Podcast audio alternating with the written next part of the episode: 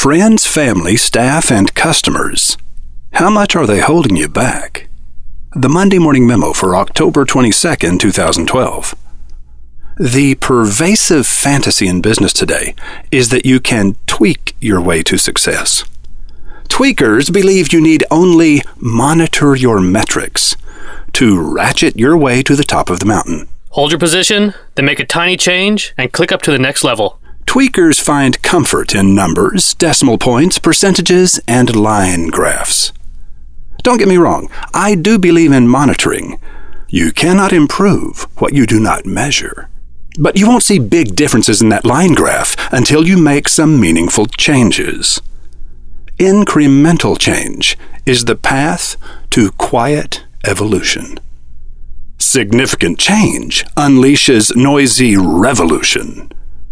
There is no quiet revolution. In 1979, Sony put lightweight headphones on a tightly compacted cassette tape player to create the Walkman, a worldwide hit that allowed you to take your music with you when you went walking, shopping, or jogging. Sony retained a 50% market share in the US for more than a decade, even though their Walkman cost at least $20 more than its numerous rivals. Sony in 1990 was like Apple now, seemingly invincible. So, why didn't Sony invent the iPod? Sony fell into the trap of scientific incremental change, an eternal series of tiny daily improvements, a process known in Japan as Kaizen. 30 second history lesson. To help restore Japan in the aftermath of World War II, America provided experts to assist the rebuilding of Japanese industry. A management training program was developed and taught by Homer Sarasohn and Charles Protzman in 1949 to 1950. Sarasohn later recommended W. Edwards Deming for further training in statistical methods, and thus Japanese Kaizen was born.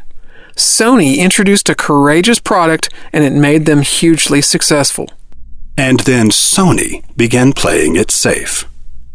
Your friends, family, staff, and customers, all the people who care about you, want you to be safe.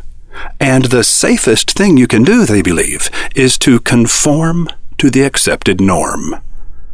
This is why they will always express their concern when they see you stray from the straight and narrow path. But isn't playing it safe in business the least safe thing you can do?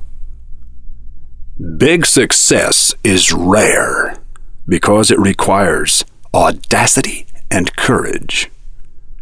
Or maybe I'm wrong. What do you think? Roy H. Williams. P.S. What's the difference between a college and a university? And how does this distinction affect student, faculty, and donor recruitment? Dean Rotbart interviews Dr. Stephen Jordan, president of the 23,000 student Metropolitan State University of Denver, on this week's edition of Monday Morning Radio. A real eye opener. Listen in at MondayMorningRadio.com.